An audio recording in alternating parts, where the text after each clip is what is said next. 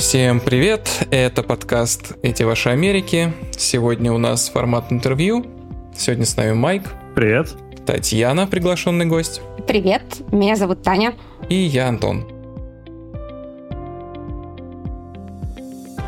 Всем привет еще раз, да. И а, у нас Таня а, расскажет нам сегодня про свою профессиональную судьбу в Соединенных Штатах. Тань, давай начни, пожалуй, наверное. Какой у тебя бэкграунд вообще, чтобы люди знали, кто ты есть? Uh, хорошо. Я выпускница кафедры молекулярной биологии биофак МГУ 2014 года. Uh, после выпуска uh, я работала в Институте биологии гена порядка четырех лет. Э, я не защитила кандидатскую диссертацию, потому что выбрала э, переезд в Америку э, вместе с семьей. Ну, примерно вот так. Да, слушай, а, ну, наверное, как переехала, мы тебя спрашивать не будем. На самолете, я подозреваю. Да.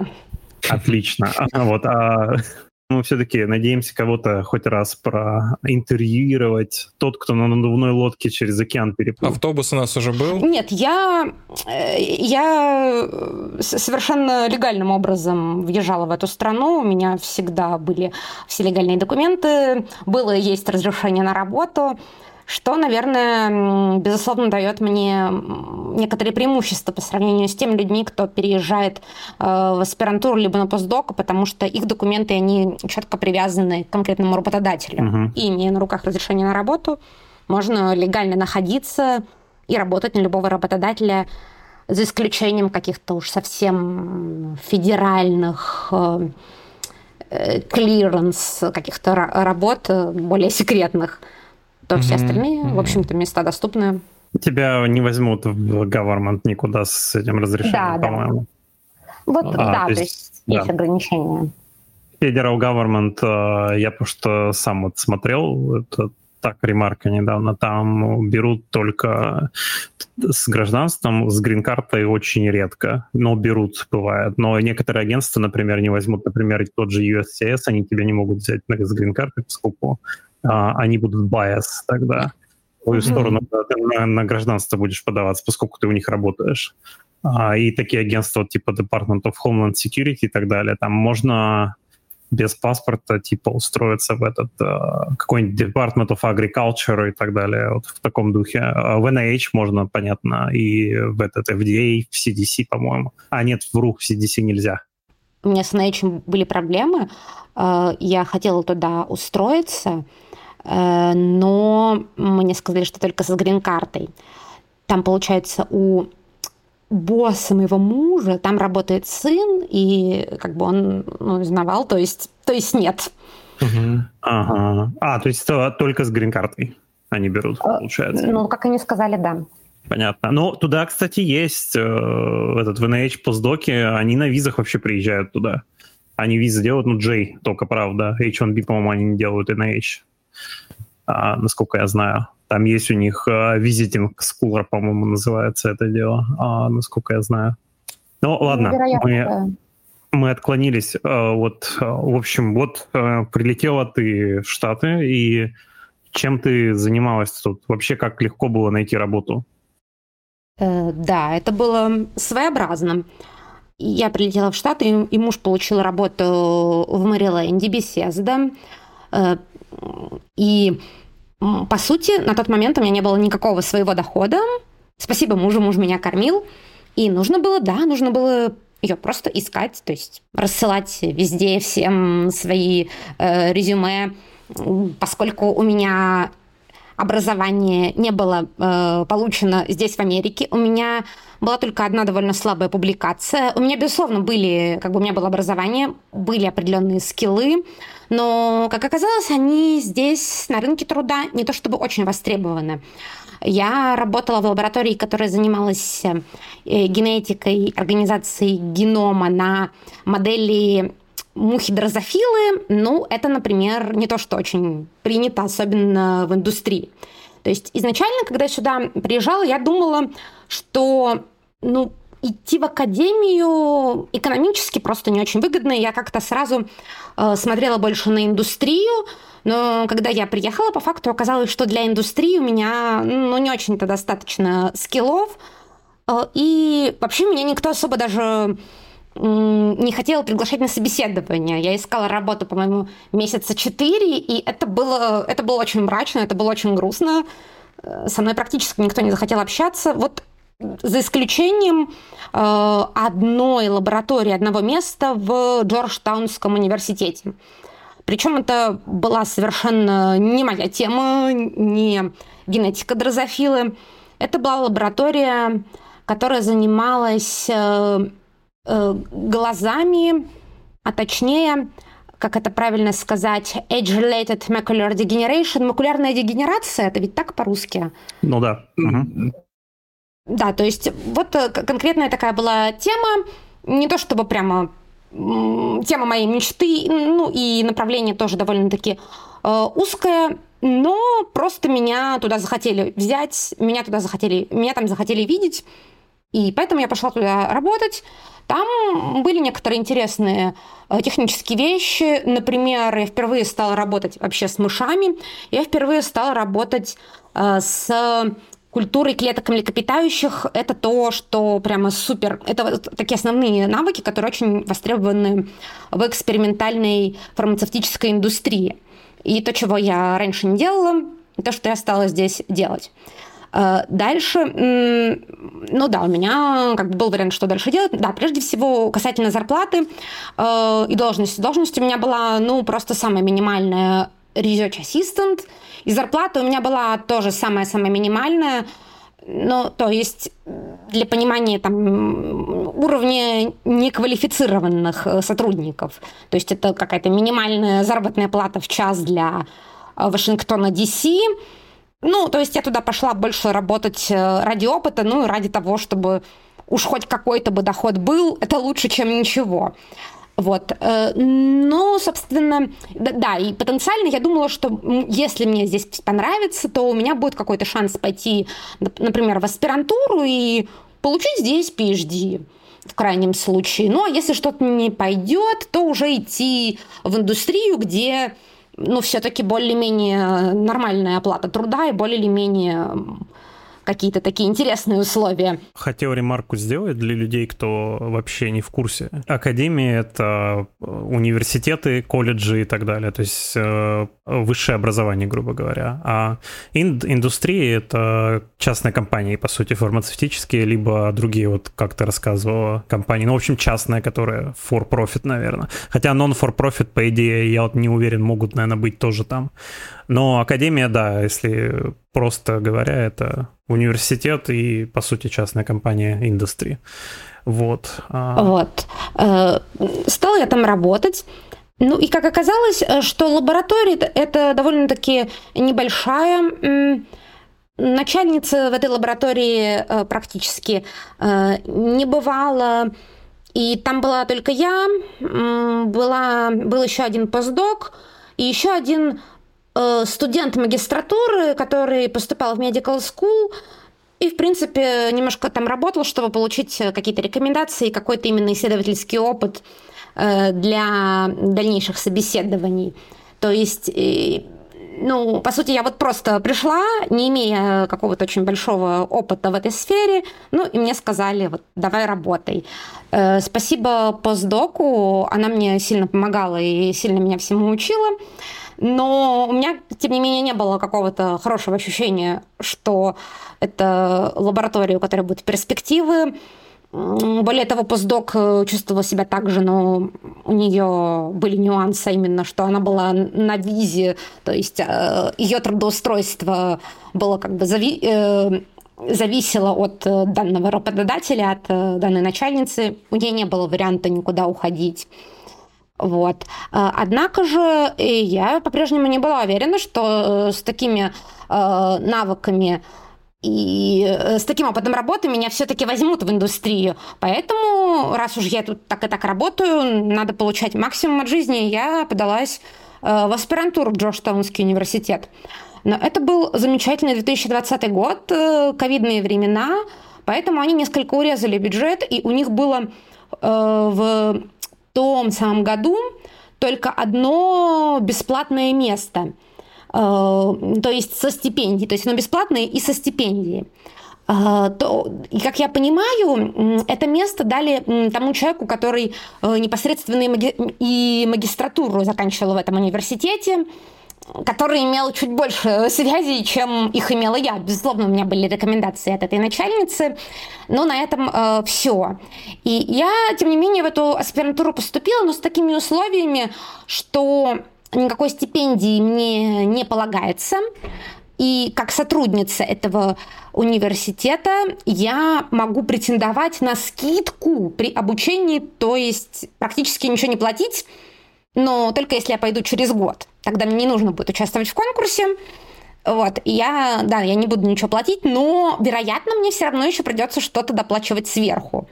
То есть, еще раз, имея ту самую ставку, очень-очень минимальную, э, минимальную должность, невозможность, отсутствие возможности каких-либо э, повышений, и плюс я еще должна доплачивать что-то сверху, и аспирантура в Америке, она несколько дольше, чем, например, в Европе. Она также включает в себя и э, часть э, магистрской программы, то есть суммарно это порядка пяти лет.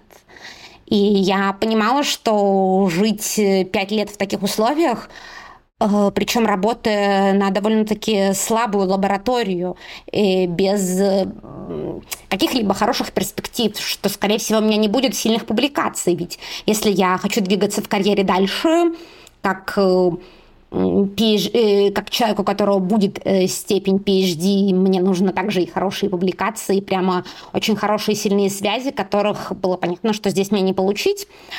И поэтому я стала таки подаваться на какие-то должности в компании, э, в индустрию, прежде всего, абы какие. И тут мне стало вести чуточку больше, потому что на тот момент у меня был опыт работы поря- порядка полутора лет в Джорджтаунском университете, и даже mm-hmm. рекрутеры, какие-то еще люди как-то охотнее и живее стали со мной разговаривать. О, так ты работала в этом университете, да, да, знаем такое. А не просто, что ну вот, человек работал непонятно где, учился непонятно где, вообще, э, что за время тратить и тут разговаривать.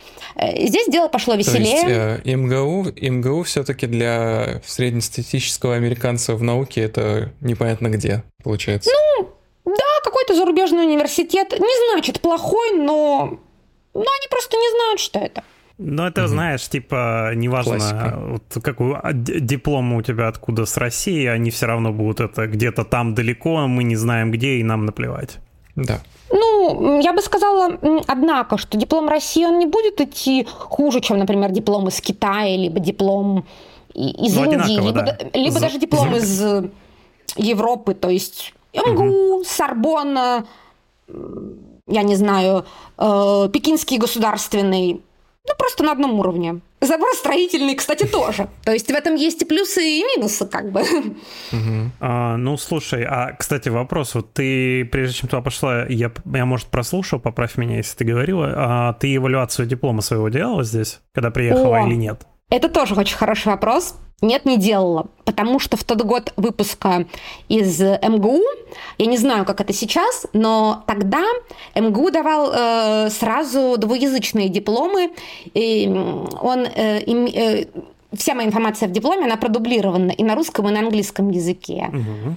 И это просто всем хватает, я всем это показываю, и всех это устраивает. Mm, слушай, да, у меня был перевод, но мне эвалюацию делать пришлось, однако, здесь. Mm. Мне не нужно было эвалюацию, кстати, делать. Просто перевод. И у меня даже мой диплом остался там где-то в администрации, в ректорате. То есть я чисто с переводом заверенным мотаюсь везде и везде все принимаю. В смысле, ты диплом не забрал? Нет, нет, я из аспирантуры заочно, короче, уволился, и ну, мне надо было за ним приехать, но я как бы это не сделал. А, ну да, ты же диплом-то оставил свой там, понял, я понял. Uh-huh, uh-huh. Слушай, ну это интересно. А, так и что там у тебя вот, Тань, случилось-то после того, как ты э, это с тобой начали рекру- рекрутеры говорить? Ты там куда устроилась после ну университета? Ну да, со мной начали говорить рекрутеры, но устроилась я в итоге не через рекрутеров, я просто случайно э, подалась в некую э, небольшую компанию у нас э, в районе. И как оказалось, что сотрудники этой компании, они имеют отношение к Джорджтаунскому университету, потому что э, и CEO этой компании, вообще говоря, еще и э, заведует одной из лабораторий в онкологическом центре. И э, угу. я в, вначале просто встретилась э, с одним из э, постдоков Джорджтаунского университета, просто у нас в кафешке. Эм, и я так еще туда пришла к нему навстречу, оглядываясь, чтобы ни в коем случае моя текущая начальница меня бы там не увидела. Вот. И вначале мы просто поговорили быстренько э, с ним, и это был очень приятный разговор, потому что он э, понял в том числе и мою экономическую ситуацию, что просто мне не очень-то выгодно э, оставаться на той позиции, на той зарплате, которая у меня есть, ну, к тому же в не самой сильной лаборатории, что, конечно, мне интересно больше индустрии, безусловно. Тань, и причем Тань, в, в... Ты, ага. ты ведь не работаешь уже в университете? А сколько а... тебе платили? Ну, так, а, округлен, а, да. округленно говоря. Там а, сколько так. зарплаты было у тебя? У меня был, вообще говоря, контракт годовой, потом мне его продлили. Ну, э, по университету вообще можно говорить легко. Это стандартные ставочки. По-моему, 34, что ли, тысячи долларов в год. Ну, что-то в таком а, духе. Это ставка ассистента, да, у вас где-то такая? Да, примерно? да. Там причем, как я понимаю, они дают э, какой-то ценовой диапазон, но у меня была минимальная ставка. Ну, там а даже они... если была бы и больше. Но там все ними... это примерно с ними знаешь, ты, скорее всего, поскольку у тебя это фактически первая работа тут была, наверное, была не в том положении, чтобы торговаться с ними насчет зарплаты. А, вот. Но университета, да, да. я скажу по своему опыту, потому что я сам в университете работаю сейчас, э, в принципе, выторговать зарплату можно в том рейнже, в котором они а, пишут. Это зависит конкретно от а, ну, работодателя твоего будущего. В данном случае от профессора и его грантов а, будет зависеть, если они готовы платить тебе там, не знаю. А я просто ремарку сделаю. У нас в университете... Угу. Так, ты, у тебя research assistant, да, была ставка? Да. Правильно? Да, ага. У нас тоже, да, начинается, по-моему, но не 34, по-моему, начи... минималка 30. А, я сейчас, знаешь, я сейчас зайду на сайт и скажу точно, потому что а, у нас, по-моему, начинается... У нас они просто по этим идут по, гр... по грейдам, а, и очень легко посмотреть. Сейчас, секунду. Погоди, а речь и... идет именно о ставке или о контракте? А, ну, на, на контракт ставку, по-моему, зарплаты-то похожие, насколько я помню, будут. Зависит от хм. этого. Ну, у нас, по крайней мере. Ну, у тебя, у тебя угу. не почасовая была, у тебя salary, правильно была, я понимаю? У меня, у меня была почасовая. А, у тебя была почасовая. Все понял. А, тогда. А, ну вот я открыл. Нет, у нас у нас сейчас вот в этом году у нас 40 начинается. Ассистент, угу. именно ставка от 40, минималка. Но это как бы дат, данные открытые. У любого университета можно, наверное, в гугле просто написать там pay, pay scale а, и название университета и найдешь. Ну да, слушай, это 34 ну да, наверное. Это же... В... Подожди, если получается почасовая, то сколько же в час зарабатывать надо, чтобы 30 тысяч в год получать? У меня что-то как-то даже голова не работает. 15-13 долларов? Ну, при 40 где-то, может быть. Э, там э, это вообще суммарная ставка, она устанавливается по минимальной оплате для Вашингтона, Д.С. Угу. Ага. То есть это меньше, чем Макдональдс все-таки платит. Да. Может быть и меньше. Я вот точно не помню, но я помню, потому что это было все-таки сравнительно давно, но я помню, что это были какие-то оплаты сравнимые с Макдональдсом. А, ага. А слушай, слушай, а, ну а у тебя там были full benefits, правильно я понимаю? А, страховки, все дела, все было? Да, они были, но конкретно у моего универа страховка была, прямо скажем, не самая хорошая. А, мне повезло, потому что хорошая страховка была есть у мужа, но она угу. просто феноменально хорошая, там маленькая компания, они себе это могут позволить. Поэтому я не пользовалась э, той, что была у универа. Но у, уни, у универа она была не самая сильная. Нет. У нас, кстати, вот у универа очень хорошая страховка. Я прям всем всегда рассказываю, все офигевают от того, какая у нас классная страховка универа. Но вот до этого я работал в Аризоне, там так себе была страховочка тоже, а, если сравнивать. А, ну, блин, а, в принципе, для первой работы... Вообще, ты довольна этой работой своей первой в целом? Ну, на тот момент у меня действительно не было выбора. Ну, и, по крайней мере, я была довольна все-таки, что это по специальности – я никогда, к счастью, не работала в чем-то, что совсем никак не релевантно моему образованию. Все-таки это по специальности это то, что то, что находится сейчас в моем резюме. То, что я, в принципе, и даже сейчас рассказываю, если меня спрашивают на собеседованиях. Угу. То есть, да, это релевантный опыт. Мне сложно сказать, насколько он хороший либо плохой. Угу. Эм, ну, по крайней мере, да, наверное, как то, с чего как какая-то стартовая точка, как то, с чего можно... Ну да, в общем, как, как стартовая работа, да, это неплохой вариант. Ну, тем более, а, видишь, наверное, тебе наверное, начали так. говорить, что типа, ага, больше предложений пошло, узнавать начали, ну. типа, где ты работала. Это, в принципе, важно. И это, получается, ты два года там, да, работала или три? Ну, где-то полтора, да. да полтора. Но, но, но ты знаешь, что я скажу? С одной стороны, да, это классно, это важно. С другой стороны, ну, на тот момент э, у меня уже был достаточно неплохой опыт э, работы как бы в науке, в лаборатории. И когда я видела, что вот рядышком студенты э, которые там либо выпускаются, либо только-только выпустились, а я сразу скажу, что биохимическое направление в Джорджтауне, ну, не самое сильное, но даже просто по стандартам Америки. И когда я видела, что у меня такая же, по сути, зарплата и там такая же должность. Ну, мне не то чтобы очень это нравилось на самом деле. Было неприятно, так скажем. Ну да.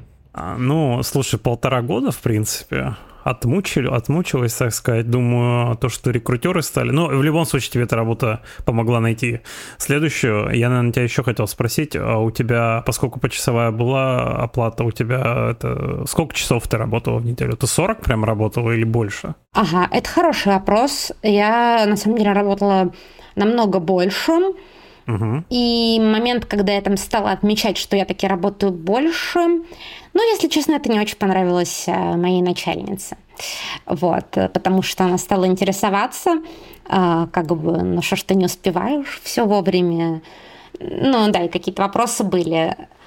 Вот. Но это тоже для меня как бы было поводом, что, ну, надо, ну, действительно ли я хочу быть здесь, потому что, ну, все-таки ну, да, есть... какое-то уже давление, какое-то уже еще напряжение угу. было.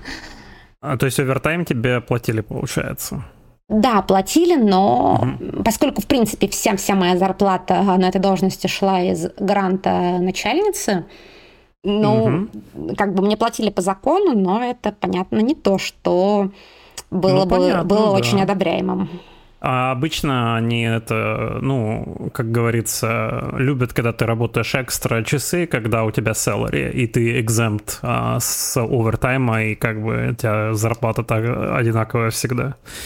А, вот. А, это, наверное, у тебя, кстати, как раз на следующей работе было salary, я подозреваю. А, в общем, как ты нашла следующую работу, и что там было интересного? Э, да, как э, я уже рассказывала. Э, я нашла, на самом деле, просто путем подачи на сайте Indeed. Это была небольшая компания тоже на районе в Мэриленде, в Гиллерсберге. А потом выяснилось, что эту компанию, в общем-то, возглавляют люди из Джорджтаунского университета, в частности, угу. там начальник СИО, он также является профессором в одной из лабораторий онкологического центра Джорджтаунского университета. И мое первое интервью, если это можно так назвать, было э, с постдоком оттуда. Э, мы просто встретились э, в кафе, непосредственно при этом университете. Я помню, я туда пришла, я еще так озиралась, что хорошо бы, чтобы моя нынешняя начальница бы там случайно не оказалась и не увидела бы меня, что я с кем-то общаюсь непонятно на какие темы.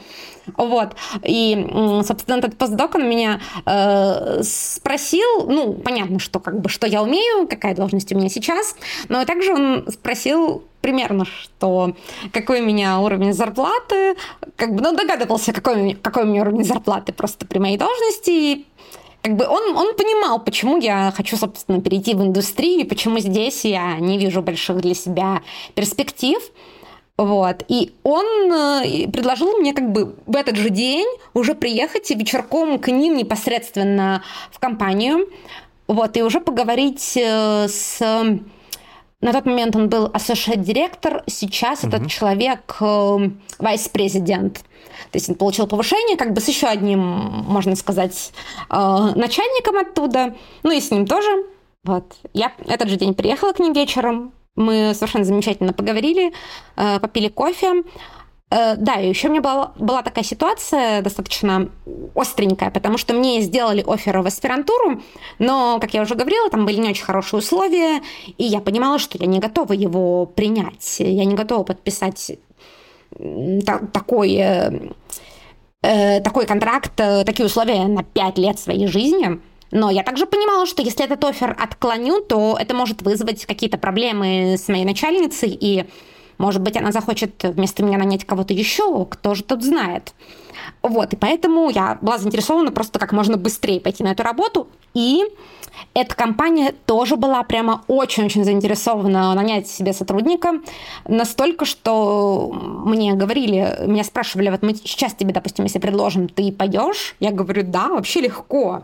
Угу. Просто обычно, я не знаю, ну как и в России, в принципе, да, при приходе на работу необходимо уведомить своего работодателя за две недели. В Америке, в принципе, тоже такие же правила, минимум две недели, а то бывает это двух месяцев. Вот, у меня формально в контракте ничего такого прописано не было. И я как бы понимала, что все не очень хорошо.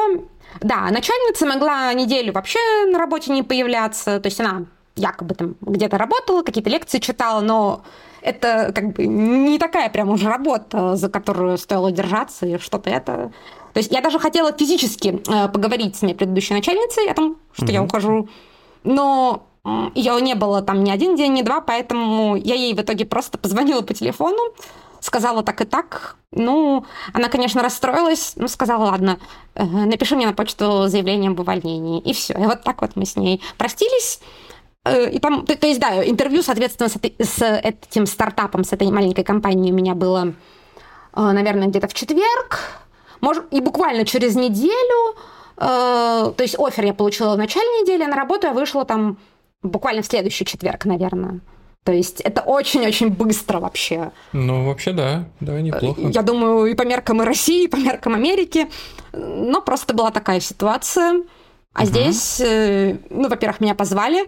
Мне также предложили не то чтобы очень много денег, однако существенно больше, чем то, что, сколько у меня было в Джорджтауне.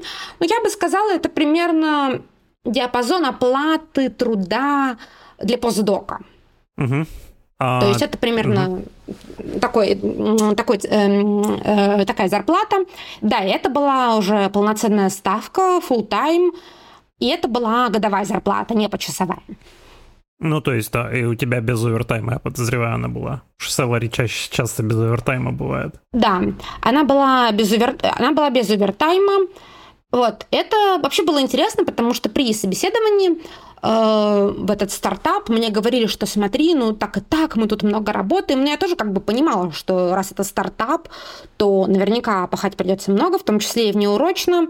Но мне просто понравились там люди. Мне показалось, что там довольно приятный дружный коллектив, в общем-то, хорошие руководители. Ну, ладно, раз, думаю, я придется пахать. Ну что поделать, Джорджтауне я тоже пахала, только там еще меньше платили, здесь все-таки чуточку больше, э, и на том спасибо. Э, но, как реально оказалось, все там было совсем не так уж плохо. Бывали какие-то дни, когда нужно было задержаться, что-то сделать подольше, либо выходить в выходные, делать какие-то эксперименты, но, с другой стороны, бывали такие возможности, что и отпускали в обычный день пораньше. Просто когда сам начальник очень, очень ценил вообще какие-то трудовые условия и, в принципе, делал и старался сделать так, чтобы работать было хорошо, это было хорошо. Угу. Угу. Ну, слушай, это прикольно. А чем ты вообще занимался там? Вот э, помимо... Э, ты чем-то конкретно занимался? У тебя какой-то проект был или вы там делали всего понемногу? Да, у меня на тот момент э, не было своего проекта. Вообще на тот момент ни у кого не было своего проекта. Мы действительно делали все понемногу. Это была компания, которая занималась разработкой а, некоторых веществ, Э, некоторых лекарств, которые могли бы э, как лечить рак, э, так и лечить какие-то аутоиммунные заболевания. Я думал, так и вызывать рак. Ну, вызывать рак, вызывать рак все же нет. Не, ну я, я хотел сказать, добавить, чтобы рак вылечить его надо вначале смоделировать, то есть вызвать в да, лабораторных да, да. условиях. А. Вот, я, я почему это говорю? Потому что с, та тема, с которой я работаю, достаточно сложно моделируется в мышах, либо где-то еще, и это еще проблема. То есть я, я буквально работаю вот сейчас не то, чтобы его вылечить, а чтобы его создать. Буквально. Так что ну, вот, а, да. И да. Э, да, продолжай, ты если что добавить хочешь? Ну да, к вопросу о том, как создать рак, э, действительно, э, обычно берутся раковые клетки, которые получены от мышей конкретной породы, и им эти самые раковые клетки вкалываются под кожу этим самым мышам, и через какое-то время, да, у мышей вырастают раковые опухоли ну, которые... В... Да. Упрощенно, да, правильно, но вот с нашим раком такое не работает. Например. А, ну, ладно, это уже мы в детали уходим. А сколько ты там, получается, работала? Ты сейчас, сейчас не там работаешь, как я подозреваю? Э, нет, сейчас я не там работаю. Я там работала, на самом деле, недолго, как ни странно, еще меньше, чем э, в Джорджтауне. Но на самом деле меня все спрашивают, почему я так быстро оттуда ушла. Но я так быстро оттуда ушла, потому что получилось найти э, в финансовом плане э, лучшую работу. Но при этом, как я еще раз говорила, мне там нравилась команда, мне там нравился коллектив, и мне там нравились условия труда по части именно часов, сколько у меня по времени это занимало. Потому что, да, дальше все оказалось намного веселее. Но, да, и, собственно, причина, по которой я ушла, также была связана э, с тем, что э, там было душевно, там было здорово, что можно было делать все понемножку, но э, поскольку это была очень маленькая компания, там не было очень хороших возможностей для развития. Угу. И также там был такой нюанс, что если эм, как бы взаимодействие с непосредственным начальником был очень э, продуктивным, и это был такой человек, который не особо считался, есть ли у человека PhD или нет, а больше ориентировался на то, ну, насколько человек, в принципе, хочет что-то делать, насколько у тебя есть э, желание и энтузиазм чем-то заниматься. То если говорить уже о SEO, о большом-большом начальнике, ну, это человек, который, помимо всего прочего, занимался тем, чтобы э, добыть средства для существования стартапа. То есть он уже общался с различными инвестиционными фондами. В общем, занимался очень большими делами, и для этого человека уже было важно, чтобы э, какую-то определенную должность э, занимали люди уже с определенным уровнем образования, который у меня не считался прям таким уж очень классным. И я понимала, что да, здесь здорово, приятно и душевно, но если я здесь останусь, тогда у меня всю жизнь будет только такой уровень э, и зарплаты, и ответственности, который, ну, не очень большой был, в принципе, и я понимала, что мне этого просто мало, э, и мне здесь тесновато. Угу. Вот. А, э, ты так и вот ты так, кстати, ушла немножко от ответа. Сколько ты там работала? А, ты сказала, да, что собственно, мало. я, не... я работала всего 10 месяцев. Всего? Ну, я бы не сказал, что это, типа, недолго. А, ну, я на одной работе, не здесь, в России, работал а, день, например. Это ну, было самое быстрое. что в Джорджтауне я работала где-то примерно полтора года, там я проработала меньше года, но это было как раз вот ровно достаточно, достаточно, чтобы выучить там все, что я быстренько могу выучить, примерно посмотреть, оценить свои перспективы, понять, что ну, они здесь э, как бы не очень большие для меня. Ну, и поэтому я стала потихоньку смотреть по сторонам. И что-то приглянулось на горизонте. Да, и что-то приглянулось на горизонте. А, работа в очень большой, очень известной фармацевтической компании, а, где а, уровень зарплат э, был существенно выше, чем э, в моем предыдущем, на моем предыдущем месте работе. И кроме того, они требовали все те навыки, которые я на предыдущем месте работы получила. И поэтому мне стало интересно попробовать туда э, подать заявку, посмотреть, что будет. Так, подала. Вот, подала, и почему-то внезапно мне перезвонили, хотя я этого не ожидала. Вот.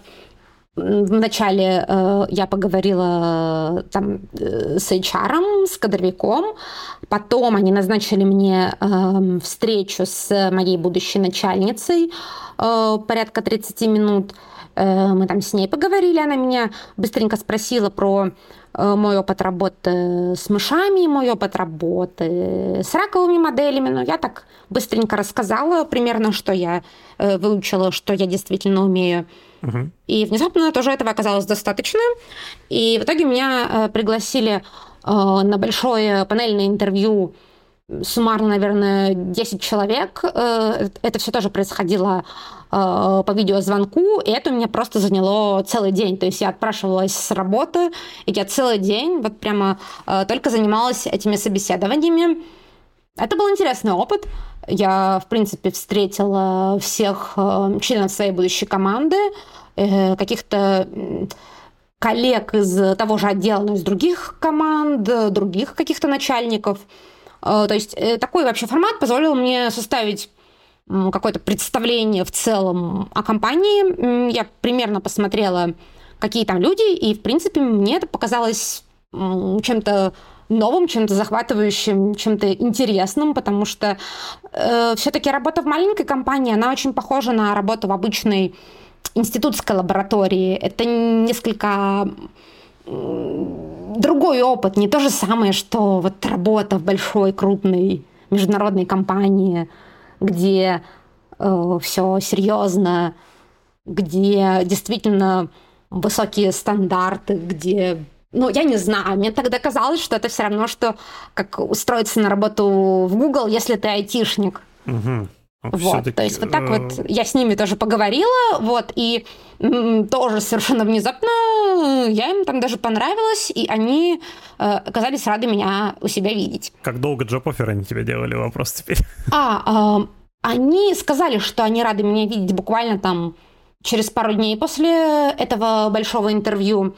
Но перед тем, как сделать мне джоб-оффер, они еще спросили у меня рекомендации – и тут э, мне немножко стало страшновато, потому что э, очевидно, что моя бывшая начальница в Джорджтауне не факт, что даст мне какую-то хорошую рекомендацию, раз я так быстро от нее ушла.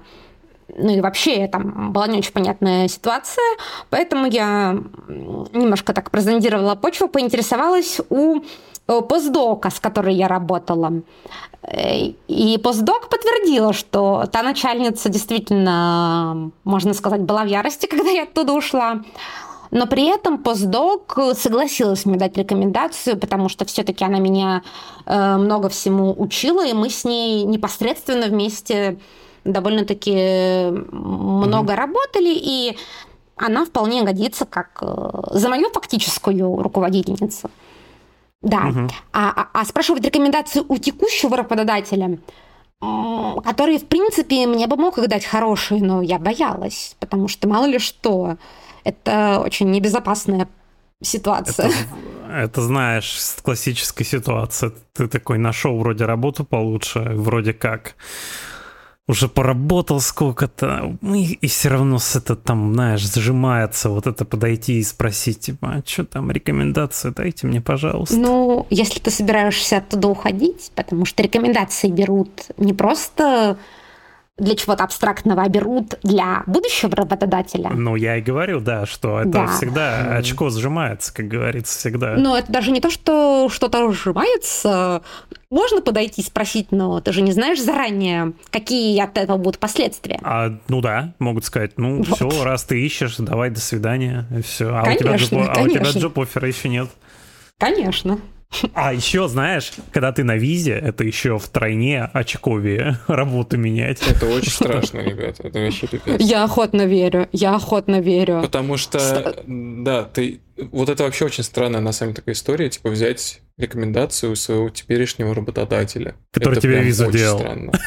Да, да, да. То есть ты сейчас на визе у этого работодателя сидишь, и ты такой, ну, дайте рекомендацию, чтобы мне в другую компанию выйти. Да. На самом деле у меня, я когда в универе работал в Резоне, как бы мне было очень стрёмно, потому что я был на этой, на J1 визе, а я искал, угу. что, мне нужна была H1B, потому что J1 это такое себе, в общем, я искал работу, в принципе, я работу нашел, мне уже готовы были джоп-оффер э, давать. Вот. А, но я, я так и не смог а, собрать кое-что в кулак и спросить свою начальницу про рекомендации, но, слава богу, там не требовали именно профессора, там можно было э, с кем-то работал, и в итоге я вот тоже как Таня поступил, я у постдоков спросил, а, что у нас два постдока были, с которыми мы каждый день в лабе а, работали, и они мне, конечно, написали рекомендацию, и, в принципе, это все устроило. Но начальнице я своей потом, конечно, тоже сказал. Типа, но я сказал за два месяца, по-моему, как раз-таки. И на самом деле, я думаю, я, у меня эта история закончилась не то, что вот как там у тебя, Таня, в ярости была. Она, наоборот, была, на самом деле, рада, что я нашел что-то лучше. А, вот, я потому что переживал, типа, насчет этого.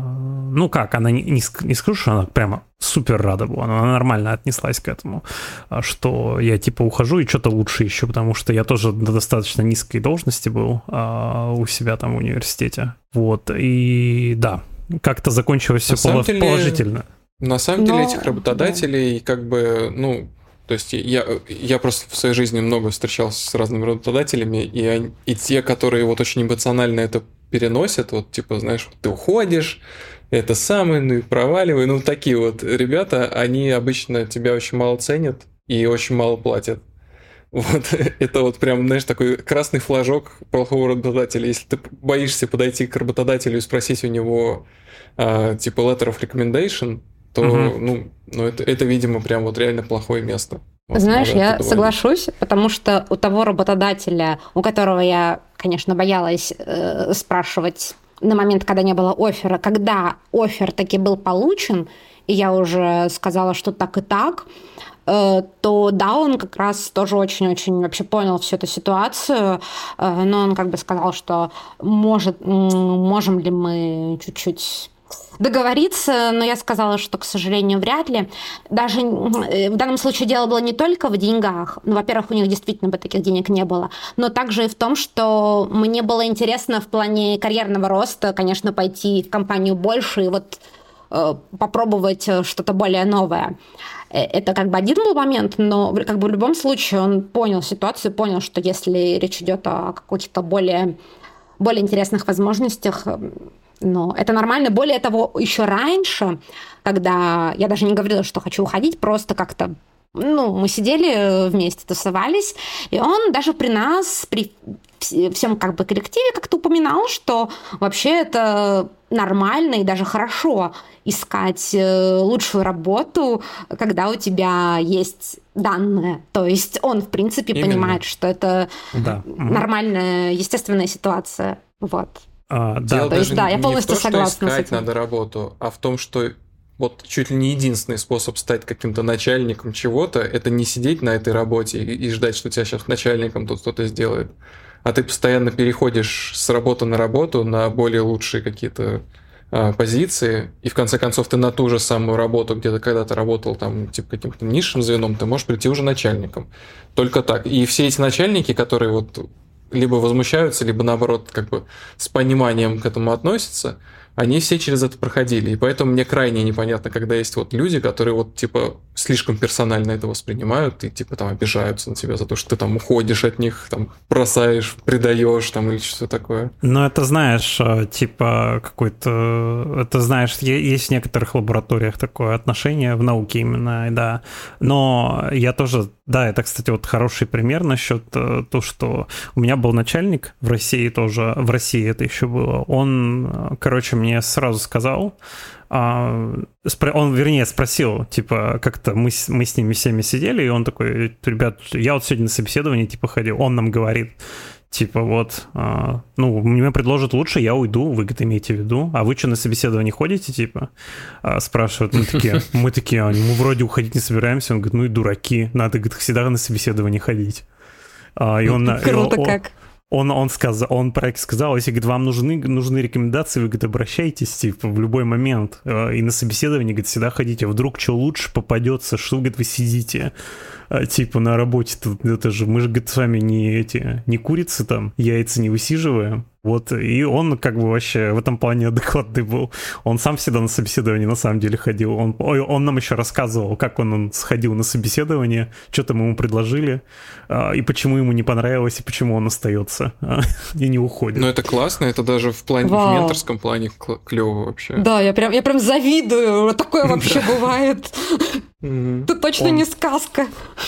Ну вот это, не, вот у меня из всех вот, э, пожалуй, начальников этот был такой, в этом плане самый открытый, это в России было. Это, кстати, как раз в России я в фармкомпании тоже работал. То у меня в фармкомпании такой начальник был.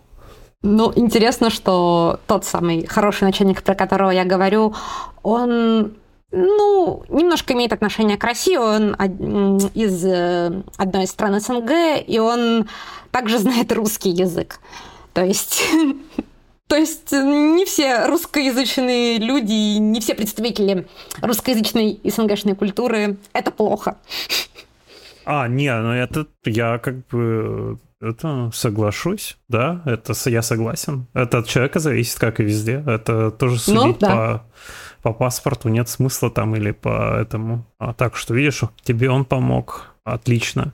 Вы с ним там на одной ноге были, может быть, я не знаю. А это ну говорить... да, но, но тоже вот, как бы, да, с одной стороны, страна происхождения какая-то, с другой стороны, э, я вижу, что для начальников вообще очень важны хорошие моральные качества, потому что я помню, например, э, в России я много лет вообще работала на одном месте. Ну, я, во-первых, надеялась, конечно, защититься, во-вторых, у меня не было какой-то мотивации куда-то особо бегать, потому что там был очень классный, очень комфортный коллектив, и начальник наоборот, всегда, всегда вел себя так, чтобы не разделять людей, а наоборот, объединять. Один раз э, на каком-то нашем митинге было какое-то небольшое недопонимание, э, и начальник прямо напрягся. Вы там не сделали вот это задание, вы там не договорились друг с другом, потому что что у вас соперничество какое с друг с другом? Нет, типа, если, этот, если у вас соперничество, если у вас какой-то этот конфликт, ну, как бы давайте поговорим, что это вообще нельзя, не должно быть такое. Но, к сожалению, это далеко не везде так. Очень часто начальникам, наоборот, выгодны, когда какие-то дрязги, какие-то недопонимания и, и вообще конкуренция, когда сотрудники грызутся друг с другом. Угу. Ну... Разделяй и властвуй. Да, да это такое да. какое-то, знаешь, э, стиль управления какой-то такой. Я даже, я не помню уже название для него. По-моему, есть название даже этого стиля Тоталитарный? А, ну, не-не, он, по-моему, называется а. как-то по-другому в литературе. Ну да, но можем назвать тоталитарным, я думаю. А, вот, и ладно, мы э, заговорились да. про это. Возвращаемся. По-моему, закончили на том моменте, что тебе прислали джоп-офер в ту компанию, правильно? Ну да, что мне было сложно собрать рекомендации. Я боялась спросить ага. одного хорошего человека. В итоге э, нашла другого хорошего человека, получила хорошую рекомендацию. И мне прислали джоп-офер. Правильно. А, радовалась? Да, очень сильно, потому что действительно, ну, я это видела как какой-то качественно новый вообще э, шаг для своей карьеры. Я видела э, какие-то большие интересные перспективы. И, в общем-то, отчасти э, оно подтвердилось, отчасти не, не совсем, но да, я радовалась очень сильно. Ну, в общем, розовые очки какие-то были, и потом они приспустились, наверное, я подозреваю, когда ты поработала сколько-то. Э, да, так это примерно и было. Э, потому что, как, как что я видела, да, что раз это такая, ну, большая международная компания с э, огромным там американским кампусом, где все так здорово, такие действительно классные зарплаты, там у них очень красивые картинки на сайте, что там и, и фитнес-зал есть э, на кампусе, и много всяких у них и мероприятий, и вообще у них там какой-то рейтинг э, best place, place to work, э, ну, что все очень здорово. И на что я рассчитывала? Что раз э, люди, которые туда пришли, раз они уже туда пришли, у тебя, в принципе, хорошие, классные условия труда. Э, чего ради тебе будет какой, какая у тебя будет мотивация плохо себя вести, какая у тебя будет мотивация быть плохим человеком, например, что все должно быть здорово, ты можешь просто комфортно работать свою работу, делать свои проекты. Да, ведь и зарплата у тебя будет непосредственно тоже от компании, не какие-то отдельные э, гранты от начальников, которые сегодня есть, завтра нет, и это да, создает какое-то какое дополнительное напряжение. Здесь же, ну, ничего нет такого, казалось бы. Может быть, все здорово, все классно. Да, еще важный момент, что на собеседовании мне тоже говорили, что они 40 часов работают.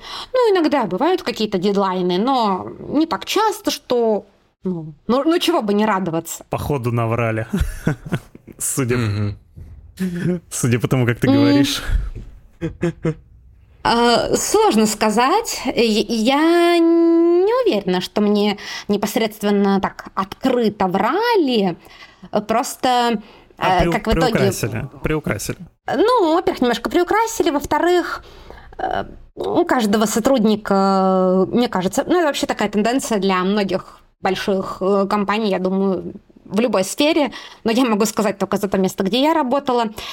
У каждого сотрудника, скорее всего, свой начальник, свои цели и своя ситуация, свое положение и в компании, и в глазах какого-то более высокого руководства. И если люди говорили, как им там классно, я думаю, что они не врали, им там действительно, вероятно, было классно.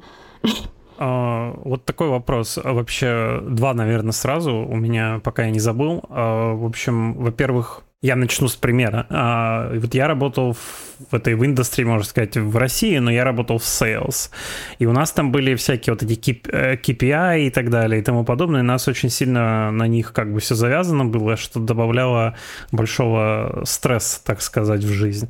Вот первый, первый мой вопрос, э, как, как вообще вот в, с научной части вот этой индустрии там устроено, какие у вас были KPI, если они были, и насколько для тебя это было стрессово. И второй вопрос, наверное, наверное, лучше на него первым ответить. Э, как вообще там вот это устроена сама структура была? То есть там у вас какие-то отдельные начальники были, и у них команда людей, они делали одно, другие делали другое, и вы друг с другом не общались? Угу. Ну, я э, стала работать в отделе э, клеточной терапии.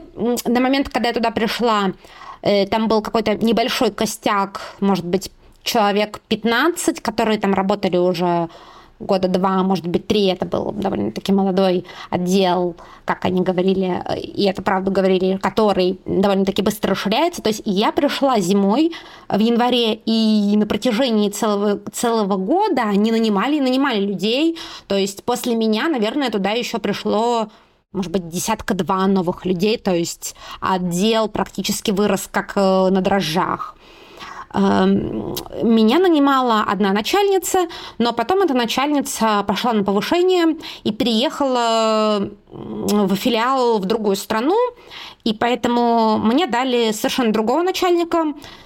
Ну, честно говоря, если бы я знала, что моим начальником будет этот человек на собеседовании, я, наверное, все-таки подумала и, может быть, не факт, чтобы пошла в эту компанию, потому что ну, когда человек просто совершенно э, когда, когда, человек, когда даже при первом разговоре понятно, что человек придерживается немножко других ценностей, человек изначально рос, воспитывался в несколько другой культуре, э, то, скорее всего, ну, маловероятно, что мне будет э, легко, приятно и просто с этим человеком работать, тем более, что даже другие коллеги, включая нашу общую начальницу, отмечали, что э, с этим человеком работать и взаимодействовать непросто. Не сработались, короче. Э, да, но ситуация такова, что э, я изначально понимала, что это как бы не очень хорошая ситуация, не очень хорошая идея. То есть всего вообще вот как тоже про структуру, если говорить про структуру,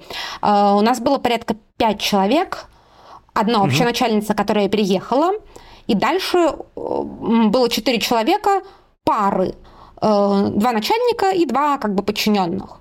Если в одной паре э, они вместе работали уже несколько лет под руководством большой начальницы, и э, там в этой паре совершенно принципиально по-другому были взаимодействия, э, строились взаимодействия. Ну, что там говорить, эти люди в том числе дружили, в том числе, например, да, неформально как-то могли встретиться, куда-то сходить, пойти выпить после работы.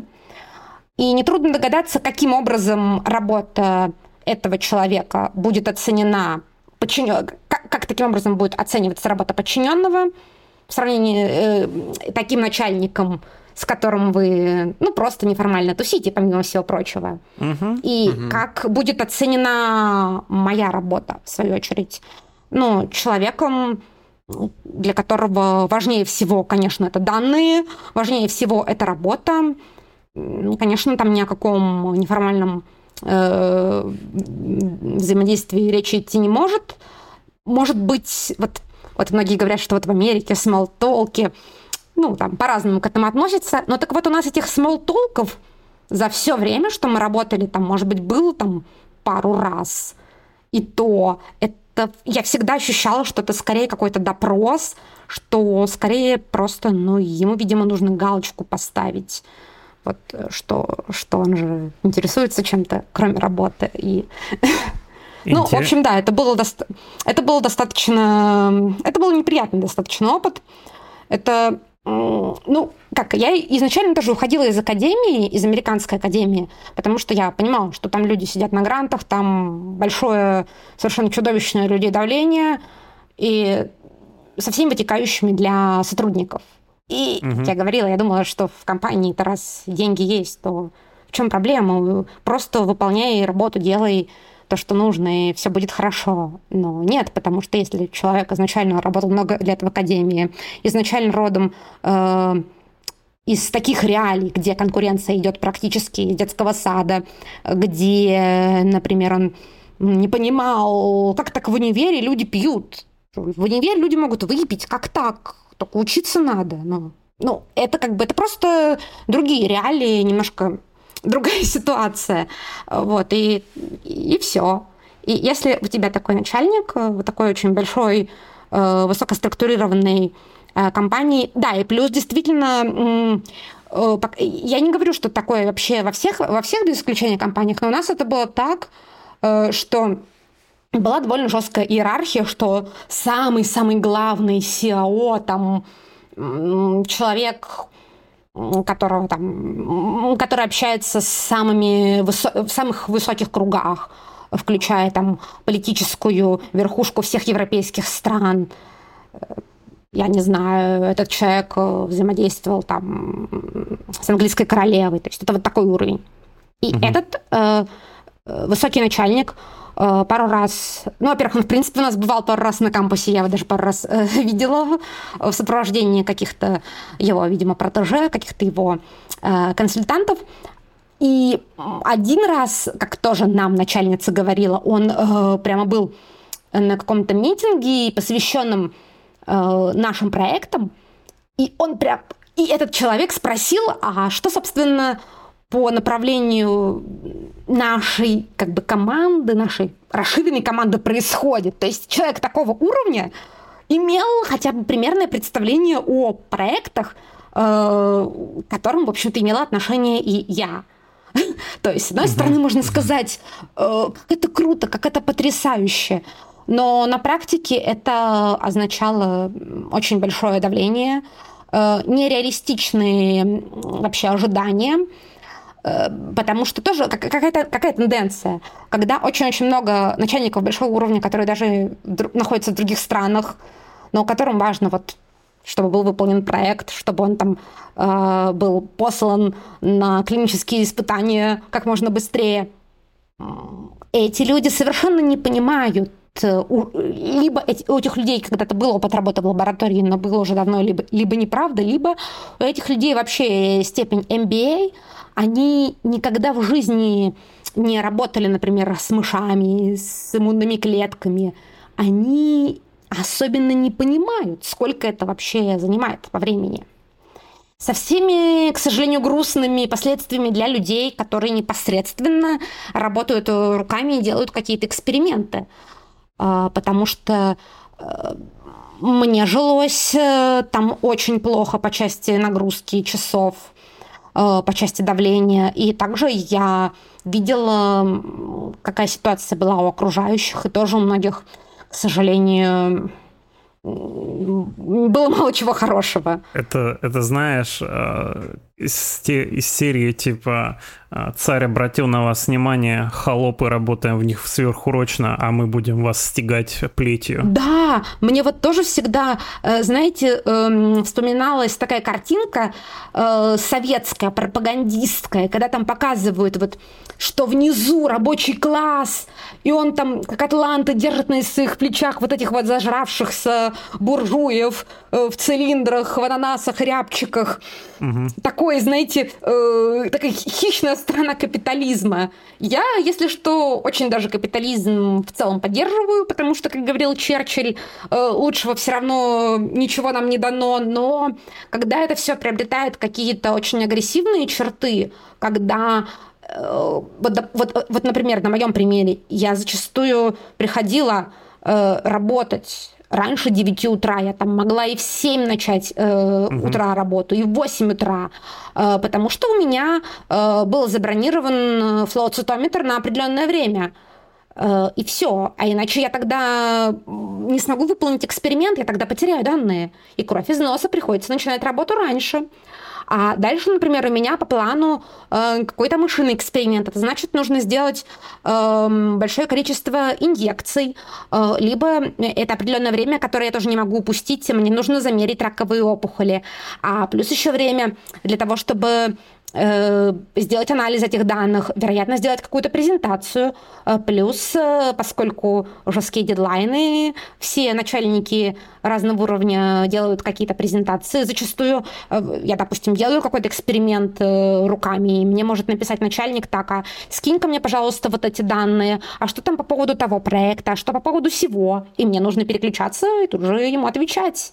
И это как бы не только так, как я работала, хотя мне было чуточку хуже, потому что у меня были и лабораторные эксперименты, и мышиные. Uh-huh. У многих э, в отделе э, ситуация была чуточку лучше, они делали либо одно, либо другое. Я делала все сразу. С одной стороны, это мне многое дало в плане технического опыта и в плане вообще классного знания и понимания, но с другой стороны, это было нереально тяжело. Как я уже говорила, начинать я могла в 7 утра, а вот закончить пока то, пока все, и, и, и в полночь, и даже так. И когда mm. это не один день, что какой-то дедлайн, а когда это происходит постоянно, ну, это, это не очень здорово. Вы знаете, я даже м, начала понимать, э, почему у японцев даже специальное слово есть, когда люди на рабочем месте помирают. Я примерно поняла, как это происходит. Ну, нет, вот, вот серьезно, потому что когда работаешь там с 7 утра до там, 12 ночи, я уже ощущаю, что у меня так уже сердечко-то колотится больше, чем требуется. Но, допустим, о, окей, я еще достаточно молодая, тьфу-тьфу, хронических болячек не обнаружено. А если это человек уже постарше, там элементарно может просто не очень выдержать сердечко. Вот, серьезно. Ну, поэтому вот многие, как бы, я знаю, американцы тоже, я слышал, они вот в этот work-life balance очень ценят а, в плане, вот, чтобы такого вот не было, потому что это, ну, такое. Я тоже добавлю, я тоже один раз работал, только я, наверное, тебя переплюнул, я начал в 7, а закончил в 4 утра, А, это было очень веселый денек. А, вот. Ну, я понимаю, да, о чем ты говоришь. Ну, да, нет, причем я как раз э, еще довольно-таки, как сказать, в, в общем, я, э, я не против, если что, если того требует э, ситуация, поработать и подольше, если это какой-то дедлайн, э, либо если там, что не слава богу, если, например, вся команда остается. А это ведь зачастую было как? Я остаюсь ставить эксперименты, начальник мне говорит, сделай то, сделай все, ну, сам спокойно едет домой. Я, конечно, понимаю, что, скорее всего, он еще из дома там что-то работал, что-то делал, но в целом это было так. Ты тут работай, а я пиво ех... пить поехал. Ну, в бар я не знаю. начальниками. Да, мы в бар, я, там я бизнес знаю. обсудить. Сейчас бизнес в баре обсудим, я... а ты пока работай с мышками давай. Я не знаю точно, что у него там и как, э, и как-то знать не хочу, но просто вот как это было. Например, э, для понимания, на моей предыдущей работе у нас э, один раз был тоже довольно-таки длинный день, где я закончила там под полночь, но это потому, что мы делали, мы переезжали из одного помещения в более просторное, а плюс там еще был дедлайн по некоторому эксперименту, и там это было так, что даже начальник потом писал мне, слушай, а ты еще там работаешь, э, давай это остановись на таком этапе, я типа э, э, завтра это все доделаю. Я говорю, ну ладно, я уже начала, ну потому что э, в таком случае там материал э, мог бы быть э, в не таком хорошем качестве, там просто данные могли бы пострадать. Я это сделала в итоге, но я просто знаю, что начальник это видел, и он это понимал, и это как бы добавило мне очков, можно сказать. Угу. И это был один раз, и больше этого не повторялось. И главное, что все это понимали. Все это понимали, и все это уважали, и это было по-другому. То есть даже для меня как бы не важно именно поработать больше. Мне там не обязательно с 9 до 5 на вопрос, какая-то, какое-то отношение, какая-то ситуация. Э, здесь же я работала очень много, и даже не то, что мне кто-то, что мне не говорили спасибо, это еще полбеды. Зачастую мне даже говорили так, что ну, мы же уважаем work-life balance. Вот у нас какая классная э, вообще компания, и как здесь все здорово. Не-не-не. А то, что ты столько работаешь, ну так надо же работать немного, а по-умному, ну значит, ты недостаточно эффективно работаешь. Это toxic вообще. Угу. Это toxic отношений. Ну, разумеется, разумеется. Там было много всего веселого. Это как бы я еще такой вариант, это я еще как бы говорю такие довольно, может быть, э, мягкие вещи. Но в целом это, это как бы это то, что я меньше всего ожидала именно вот э, на полноценной работе, в такой вроде бы уважаемой организации. Угу. Ну, блин, да, это, конечно, интересно в этом плане. А... Это вот такая такая схема, когда начальник э, какой-то непонятный газлайт устраивает с тем, что ты а, типа вы, вы то есть, как вот просто в резидентурах есть специальный такой сленг для этого. Это называется malignant. То есть, как злокачественная опухоль, вот это malignant называется. Там вот программа, если какая-то там плохо себя ведет с резидентами, то это вот malignant программ. Uh, то есть это, допустим, там, переработки какие-то просто за норму считаются. То есть сказано к 7 приходить, все должны приходить к 5 утра. А, ну так у нас то же самое, в принципе, бывает, ожидается. Но э, это не у нас конкретно, но это зависит, я же, поскольку в университете работаю, это зависит от э, этого, от профессора. Ну, Таня подтвердит, я думаю, что есть профессора, а нормальные, которых work-life balance в принципе адекватный, а есть вот, э, вот такое тоже. То есть это как, как, как повезет, в общем. На самом деле, я думаю, люди многие работу-то не меняют часто, даже если они могут найти что-то лучше, как раз-таки, если они нашли вот этот work-life balance, где их устраивает. Ну вот как Таня сказала, там, а, в России, где работала, что, а что уходить, все, коллектив нормальный, ЗП, на, ЗП норм. Ну, конечно, нет, безусловно, безусловно. Угу. Про проще же остаться там, где ты работаешь, с теми же людьми, с которыми ты работаешь, и типа делать то, что ты уже хорошо научился делать. То есть это менее, угу. просто менее энергозатратная вообще такая история, даже если там где-то чего-то да. чуть-чуть побольше будет. И когда да. уже тебя тоже уважают, ты уже угу. маленьких угу. студентов, аспирантов чему-то учишь, это, это приятно, конечно. Угу. Ну, конечно, да. Да, слушай, и подводя итог вот этой работы, сколько ты там была? Потому что, забегая вперед, ты, по-моему, там да. ушла уже, да, оттуда? Я оттуда ушла, я там была ровно полтора года. Пока что это рекорд. Это э, суммарно я там проработала дольше всего. Угу. Но да, в итоге я ушла. А куда ушла? Ага. Э, ушла я изначально вообще в никуда, потому что там мне, правда, было очень-очень плохо. Я начала искать работу до того, как я ушла. Но потом я просто поняла, что такая работа э, намного больше 8 часов. Угу. И при, при таком напряженном темпе она несовместима с поиском вообще других работ. К тому же я просто была физически и морально очень-очень измотана. Поэтому я просто ушла в никуда и продолжила искать работу еще порядка трех месяцев. А единственное, что я отмечу, э, все-таки на тот момент э, поиск работы после ухода из большой компании и уже имея, получается, трех работодателей американских в своем резюме, Э, поиск работы сам по себе пошел гораздо веселее, в том смысле, что со мной хотелось общаться много людей, и рекрутеров, и HR, и у меня было буквально, ну не знаю, может быть, штук пять прямо больших панельных интервью, на одной из которых меня даже физически э, пригласили поехать, оплатив перелет и отель, даже вот так. Но, кстати, mm-hmm. в итоге я туда не пошла, мне даже до сих пор не очень сказали результаты этого собеседования. Ну и само собеседование мне еще тоже не очень понравилось. Сложилось впечатление, что они просто хотят с кем-то пообщаться для галочки, а вообще они либо не нанимают, либо уже наняли своего человека в качестве повышения, угу. это у них какой-то протокол. Но сам факт, что меня позвали вообще посмотреть, живем на людей в другом штате, в другом городе, почувствовать вот эту атмосферу, я для себя поняла, что там атмосфера, она очень похожа на то, что у меня было раньше. Например, многие люди приходили uh-huh. тоже уже с компьютером, и я не понимала, они записывают какие-то мои ответы, считают какие-то э, очки, как я отвечаю, либо некоторые там просто делают какую-то свою работу уже, их сюда, сюда выдернули. Э, серьезно. Кто-то, например, э, мог уйти раньше, потому что у них какой-то митинг, кто-то опаздывал, потому что у них митинги.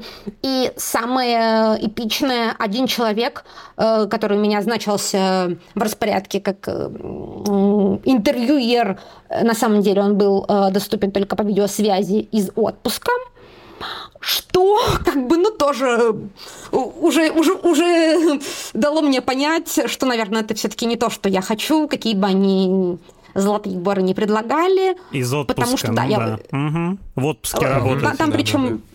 Предлагали они э, больше, например, чем я в итоге получила и чем, я, э, чем у меня было на предыдущей работе, но там незначительно, незначительно, и я уже, да, и плюс стоимость жизни в том регионе была дороже, то есть я как бы уже понимала, что, в общем-то, э, ничего, ничего это хорошего, ничего хорошего, ничем хорошим для меня это не кончится. То есть даже вот к вопросу work-life balance, наверное, я бы сказала, что еще и э, money-life balance, то есть с одной стороны, чем больше зарплата, тем лучше, это классно. С другой стороны, э, наверное, теперь я уже рассматриваю не только зарплату, чем больше, тем лучше, но также и какой-то коллектив, какой-то руководитель, какая-то вообще работа. И я ну, теперь это тоже учитываю. Да. Вот.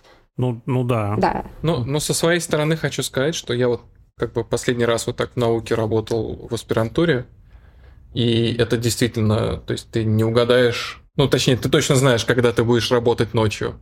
Потому что ты этот эксперимент делаешь, ты его проектировал, да, а, и, и ты знаешь, что вот сейчас наступит этот момент, когда мы будем мочить этих крыс всю ночь. Ну да. Угу. А, да, да, ну потому что по-другому никак. Ты должен это за раз все сделать, а рук угу. ограничено, времени ограничено, этих всех приспособлений тоже все ограничено.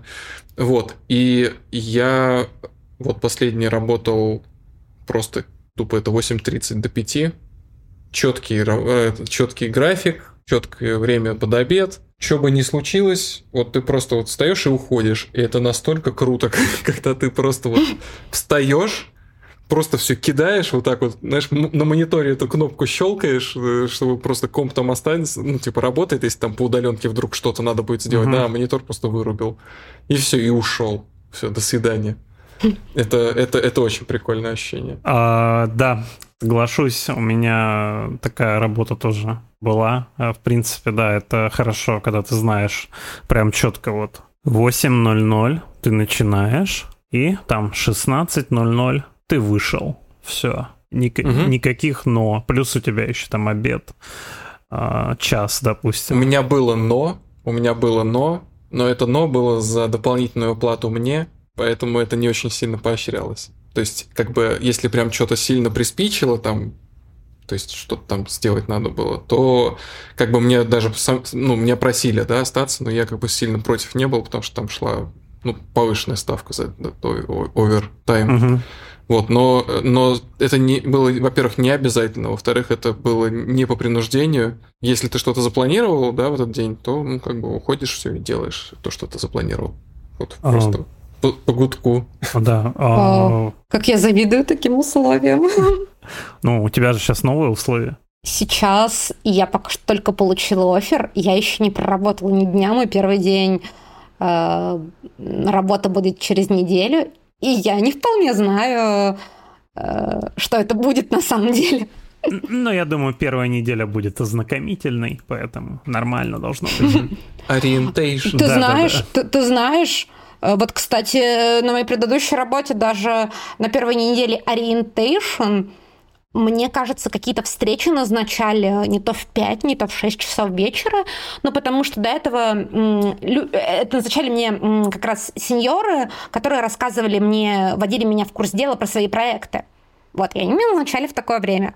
Просто в течение дня они были очень заняты, Поэтому вот так. И надо признать, я уже в первую неделю как-то поняла, что не очень, но я же не могу просто взять и уйти, тем более ну там. да. Не, а я так... Это, то есть, не, иногда и в первый день уже все понятно. Было бы, было бы еще лучше, если бы те самые сеньоры, которые затирали тебе про work-life balance, тебе такие в 6, в 6 часов вечера или вообще еще позже митинг.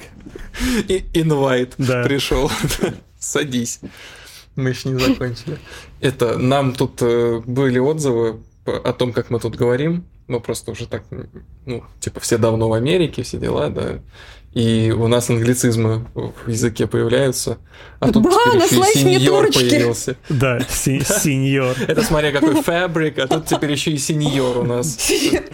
Ну, как можно сказать, групп лиды, старшие э, научные сотрудники. Ну, senior Хотя group lead это тоже уже... Старший. Просто кто, кто старше тебя по должности просто senior. Ну да, старший. Или дольше находится. Да. Ага, это у нас как, как у нас э, у нас в Нере есть такая штука, а, Seniority Date называется. И э, по этой штуке определяют, когда ты сможешь наконец-то получить парковочное место в гараже. С зарядкой, да? А, там... А, Ой, какой кошмар. А, нет, на самом деле у нас, у нас вот тут с парковкой, тут вроде как у нас в поле универ стоит, грубо говоря, но с парковкой прям как в Лос-Анджелесе. А, типа у нас кто ложки работают, там год-два, они вообще там паркуются далеко, им на автобусе надо ездить с этого, с паркинг-лота, или пешком, если ты, у тебя время есть, там 15 минут где-то пешком тащиться. А, вот. А если ты работал там большее количество лет, то ты можешь уже припарковаться прямо у здания своего. Но проблема в том, что вот я уже сколько, три года работаю, подожди, четвертый год я уже работаю в этом универе.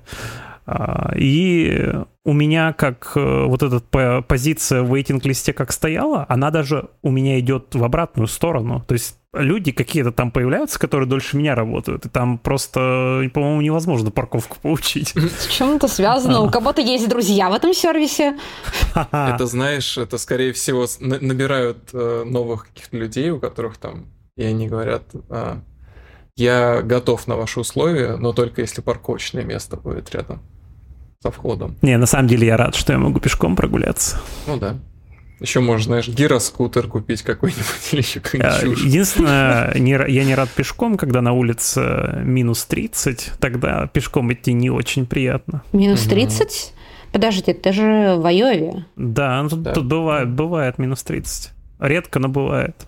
Мне, Мне казалось, что все, что посерединке Америки, там все классно и тепло, как не, в Техасе. Там континентальный климат, холодно зимой и очень жарко летом. У нас летом очень душно, О. жарко. У нас вот буквально сейчас только 25, где-то днем 30.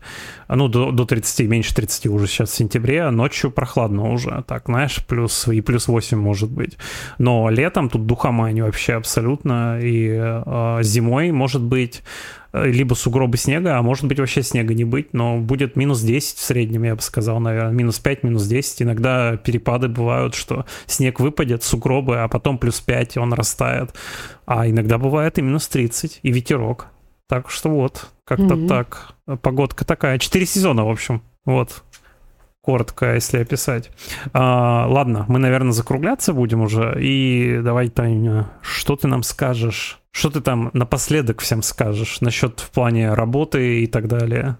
Ну, прежде всего, мне реально свой опыт поиска работы и попытки построения никакой, никакой карьере, по сути, нельзя сравнить э, с... Я не могу сравнить э, похожую ситуацию с Россией, потому что в России я, по сути, просто всю жизнь, когда я там жила, работала на одном месте. Но как мне говорят знакомые, что искать э, работу в России, переходить с одной работы на другую из-за желания повышения, вроде бы едва ли не хуже, чем в Америке. Вот я не знаю, так ли это или нет. Здесь, ну, у меня, как можете услышать, не самая, может быть, простая, гладкая ситуация с одной стороны. С другой стороны, я все еще здесь, я все еще работаю в этой стране. И, может быть, не так быстро, как бы мне хотелось бы, но я куда-то двигаюсь. И, например, последнюю работу, которую я получила, она по деньгам может быть чуточку и меньше, чем то, что у меня было раньше. Но, по крайней мере, судя по собеседованию, коллектив мне кажется приятным, руководитель мне кажется приятным. Прежде всего, они, правда, э, демонстрировали, что они очень-очень рады меня видеть. Как раз-таки к вопросу о дипломе. Там э, э, у них есть какой-то русский сотрудник, который оценил э, уровень моего диплома, оценил, что все-таки МГУ это неплохой вуз в России, и мне про это, и мне про это уже сказали на собеседовании. Э, вот. Также э, на моей предыдущей работе, хоть это было довольно-таки сложно, я многому чему научилась, и у меня есть неплохие навыки, которые все-таки пользуются спросом, как я могу посмотреть.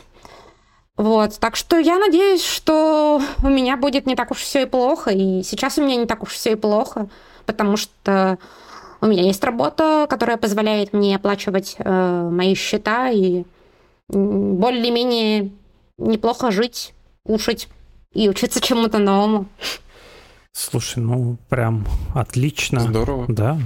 Угу. Насчет работы, наверное, я хотел вставить там в середине разговора, но вот насчет этой пере типа искать вот работу с работы на работу. В России это также вот зависит, как мне кажется, от начальника, как вот я вам рассказывал, мой говорю, ну типа, что вы на собеседование не ходите? Mm-hmm. А здесь, я думаю, то же самое, но надо, я думаю, исходить здесь чисто, э, подходить чисто с эгоистической, э, этот, э, эгоистической точки зрения, и это типа, ну, то, что вам выгоднее, то и делать, на самом деле вам. А выгоднее всего, я даже статистику и статью находил, что вы наиболее, уже Антон вот упомянул, что э, большей вероятностью придете на свое старое место начальником, если вы переключитесь на другую работу, в другую компанию, и потом вернетесь в свою же. И при том у людей, кто это делает, у них больше, они получают больше повышения по, по, именно в денежном эквиваленте, если бы они Конечно. оставались на той же работе. Потому что на работе... Нет, там, там даже история не такая. Даже история не такая, что типа тебе больше шанс, что тебя повысят или меньше. Шанс, что тебя повысят, если ты находишься на... Ну вот, продолжаешь работать на этой работе, он нулевой практически. Так даже если, и даже а, если повысят тебя. Почти во всех компаниях, не, ну, ну даже если да, то есть, э, во-первых, во всех компаниях есть такая вот типа разнарядка или какой-то там типа устав компании, что мы не повышаем а, зарплаты наших, нашим сотрудникам больше, чем на энное количество вот процентов от их mm. теперешней зарплаты. На инфляцию. То есть для того, чтобы тебе разорвать вот этот вот, да, if, э, if statement, тебе нужно просто уйти из этой компании и заново как бы обновить вот эту штуку. Ну, ну, вот. Тогда ты можешь получить, конечно. Ну да, и если тебя все же повысят, тебе дадут повышение не такое, как новому человеку на эту должность, например. То есть новый человек, э, скорее всего, будет получать больше. Именно поэтому очень важно, а очень многие работодатели типа запрещают обсуждать, сколько вам они платят, ну, друг с другом. Хотя... И это, кстати, незаконно. И это, кстати, незаконно, да. Э, в том-то да. и дело, и что обязательно нужно, и не нужно скрывать э, этого, например. В этом плане университеты, например, более открытые, потому что вот в любом университете почти вы можете загуглить и найти на сайте. на сайте зарплату абсолютно любого сотрудника, начиная от CEO и, и президента университета, заканчивая там каким-то Васей-уборщиком на третьем этаже. А, и вы будете знать, сколько они получают, прям до, до цента. А, и поэтому у вас, ну, да. у вас есть такой как бы рычаг давления, так скажем, здесь. Хотя тут с повышением тоже нюансы есть и так далее. Но имеется в виду в компании... Даже хуже даже хуже. Тебя повысят, а зарплату не повысят. То есть на себя навалят новых обязанностей, новых каких-то ответственностей, а на зарплате ты на той же будешь сидеть и доказывать, что ты что-то достоин годами. А, да, у нас Это... у меня да. была история на моей предыдущей работе такая. А, моя начальница бывшая, она все еще работает, она добывала, добивалась повышения очень давно, ее так и повысили.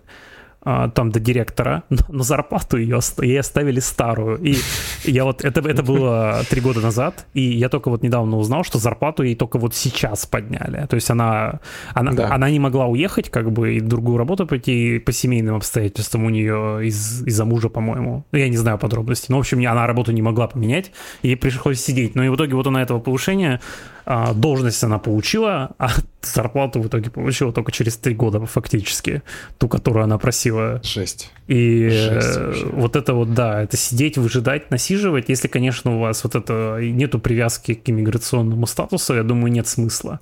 И я думаю, у вас адекватный начальник, который с вами в здоровых отношениях, я думаю, он все поймет и скажет, и даст вам лучшие рекомендации, и скажет, все, я рад, что ты нашел, нашла там работу получше, удачи, все. А, и либо, и, ну и спросят вас, конечно, по-хорошему уходить надо, что сказали заранее, там нашли кого-то другого, вы обу- угу. обучились свою замену, ну, да. и все, и ушли, как говорится, обнявшись с начальником, и все. Ну да, это правило хорошего тона, и в этой ситуации очень, очень легко просить письма от них потом. Э, кстати, а То вот есть они, они даже сами предлагают. Как по вашему опыту, вы э, в основном искали работу в одном штате, в одном регионе или в разных? Потому что э, я пока еще не знаю, я, по сути, работала только в трех местах в одном месте, сейчас я буду работать в четвертом, но даже потому, как у меня было собеседование, как проходило, кажется, что зависит сильно, какой рынок труда, ну, например, по части фарм-индустрии, по части людей с каким-то биологическим, биохимическим образованием. Потому что там, где я раньше работала, это Мэриленд, это NIH физически рядом, Джон Хопкинс, плюс если это крупная большая компания там, с мировым именем, туда просто многие, много кто желает попасть, готовы продать душу дьяволу, лишь бы там проработать, и поэтому большая конкуренция. И, в принципе, нет большой мотивации дорожить сотрудниками, потому что всегда легко нанять кого-нибудь нового, свежего, который будет готов столько работать, если старые уже просто не выживают, загнанных лошадей пристреливают, не правда угу. ли? Это, кстати, а ловушка. Если, это, это, если это в регионах... ловушка. Это логическая ловушка, в которую попадаются все э, сотрудники. Типа, за мной там очередь э, из э, типа моих конкурентов, каких-то там из Индии, которые просто мне в затылок дышат, да и работодатель меня выкинет отсюда и там типа не поморщится. На самом деле все это это, это знаешь, такое, типа, как бы внушенная мысль. На самом деле, как бы, если ты работаешь год, то ты намного ценнее, чем новый сотрудник. вот намного ценнее, потому что тебе, ну, платят-то как тебе, ну, как, как платили, так и платят, да, а знаешь ты больше, выполняешь ты больше и эффективнее, ты все знаешь, а, ну, то есть по сути, как бы считать, что ты заменяем, это такой метод какого-то какой-то манипуляции психологической, чтобы ты себя чувствовал обязан тому, что тебя здесь держат. Это это. Нет, а... а если тебе это кто-то говорит, например, если действительно, как мне мой начальник говорил, ну смотри, вот ты сейчас работаешь, ну я сейчас найму э, старшую научную сотрудницу, соответственно, э, это другая ставка, безусловно, вообще другая зарплата, но это человек э, с профильным иммунологическим PhD, э, с, с какими-то годами постдока, и, соответственно, с каким-то количеством профильных публикаций. Вот он наймет этого человека и будет э, сравнивать с тем, как меня, как бы все-таки с моим уровнем, и с этим человеком. Вот мне, например, так было сказано. А, я не знаю, зачем это было сказано, угу. но да, да, то есть как бы э, чем ниже в карьерной лестнице сотрудник, да, если это какой-то начинающий там ассистент, то да, он, он более легко заменяем, чем какой-то тоже больше научный сотрудник или какой-то более специфичный сотрудник. А я вот хочу тоже, если кто-то из нас будет, из слушателей, будет, есть или был начальником, вот подумайте, каким вы были, будете и есть, да, начальником. Подумайте, что э, чувствуют ваши сотрудники, и разрешите им сходить на собеседование. И на обед. Да, и на... И домой, и, пожалуйста. И, да, и домой. А они, они, и они тоже хотят э, в баре в пиво выпить. А они вот это вот все. Да. Согласна. А не пиццу. Или пиццу, да. Ну, хоть что-нибудь. Да. А то, а то потом это, как будет везде этот Employee Appreciation Day, а, купили пиццу бесплатно вместо того, чтобы зарплату повысить. Да, да, да. Это я видел это мем точно. недавно такой. Огромная, а я в этом короче, пицца размером типа 3 на 3 метра, такая здоровенная пицца, открытая, и там такой чувак в костюме стоит, ее открывает, и на внутренней вот где крышка открывается, внутри написано «Don't form a union». Ну да, а, да, ну, это, да, это классика пиццы, это классика. У нас в университете mm-hmm. тоже они нам просто дают в этом в буфете в, в больничном бесплатную еду. То есть вы берете все, что там обычно вы, в этот, э, с вас зарплаты списывают, вам просто один день в году дают бесплатно очень аттракцион невиданной щедрости. О, мне везло больше на моем предыдущем месте работе. Э, счастливые часы проводились примерно раз в две недели. Но, если честно, то нет, конечно, все в этом участвовали, потому что халява, сэр. Но также все обсуждали, что лучше бы это было бы в другой форме. Просто вот на карту бы переводилось. Ну да, это как бы все как бы должны понимать, что большинство людей как бы работают не... Ну, кто-то за идею работает, но понятно, что счета-то платить надо, поэтому ребята за зарплату mm-hmm. вначале работаем, потом кто-то за идею, может быть, но а, как бы материальное поощрение всегда самое хорошее. Либо отпуск, отпуск а, дополнительный. Да, согласна. Ну да, на этой ноте... А, да, вопрос был. Я быстро отвечу. Ты спросила, как мы работу искали. Я искал, когда я на визе был, я искал как бы по всей стране, потому что, как я говорил, мне нужно было перейти на другую визу, ну, потому что я как бы планировал, ну, двигаться дальше. Для этого как бы логическим продолжением было, что я с этой J1 на H1B попадаю. То есть, соответственно, у меня как бы большим приоритетом был, так скажем, визовый вопрос. И мне не принципиально было, куда ехать, поэтому я подавался во всей, во всей стране. Но, к слову скажу, я получил офер с Калифорнии, Сан-Франциско один за очень смешные деньги. И после того, как я посмотрел, сколько там стоит жилье, я, конечно, вынужден был его отклонить, потому что э, это, как в народе называется, мне просто предложили угу. бичевать в Сан-Франциско. Вот. И, соответственно, да, я пришлось отклонить офер. Вот, но со мной также, да, более охотно общались, э, когда я уже здесь какой-то опыт ПИ заимел. А, вот, и как-то было, ну, тоже интересно искать. Потом я вот, да, в универе сюда перешел. Я тут поменял работу. Внутри универа как бы я на другую должность перешел, в, другой, в другое место совершенно. То есть это как новая работа была а, для меня. И, в принципе-то, вот вся история, наверное. Ну да, я, если коротко, я по всей стране искал. Вот. Не знаю, как Антон сейчас, наверное, расскажет. Ну и... Не, я, я переехал сюда с женой, потому что ну, мы вместе хотели поступать в резидентуру, но я по пути передумал, а, сдав все экзамены, и а, я просто искал работу там, где, ну, где мы жили. Угу. То есть сначала это был Коннектикут, вот сейчас я ищу в Сиэтле. Ну, я еще жду визу свою, вот, это, дождусь, буду уже более нормально искать. Но они же еще отвечают там по несколько месяцев, все эти ребята, поэтому... О, да. Пока да, что непонятно, да. где, А где я сейчас ищу.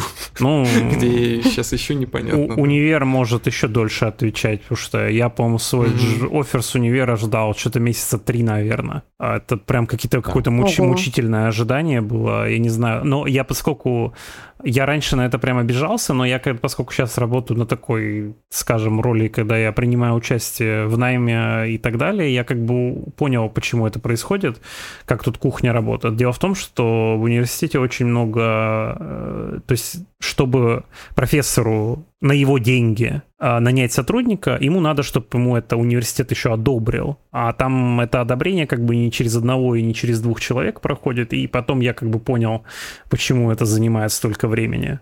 А, вот, а, как бы там особенности свои есть в этом плане. Поэтому, да, как Таня говорила, стартап там Мгм. все быстро, поскольку все друг друга знают, все быстро сделали, сотрудника наняли. А вот такие круп... и крупные компании тоже, наверное, и вот университеты, там это все проходит через кучу людей, и это долго, поэтому все. Поэтому, да, не расстраивайтесь, если вы ждете свой джоб-оффер всего пару часов или недель, он будет. Да. Согласна. А, вот, наверное, Таня, у тебя есть что еще добавить? А, Ну, наверное, нет. Если есть какие-то вопросы. Ну да, мы там, нам в группе в Телеграме, если вопросы есть, мы напишут, и мы тебе перешлем, и потом транслируем а, твои ответы. Антон, у тебя, Ну да, Да. но я даже... Да, да. да. у тебя чего добавить? Да, я, дум, я думаю, что все, в принципе, на сегодня, я думаю, хватит. Да, я тоже так думаю, поэтому да, Да. скажем спасибо Татьяне за уделенное время. И вам спасибо, ребят, что позвали. Да, и всем спасибо, кто нас Да. слушал. А, услышимся через неделю. Да, всем пока. Пока.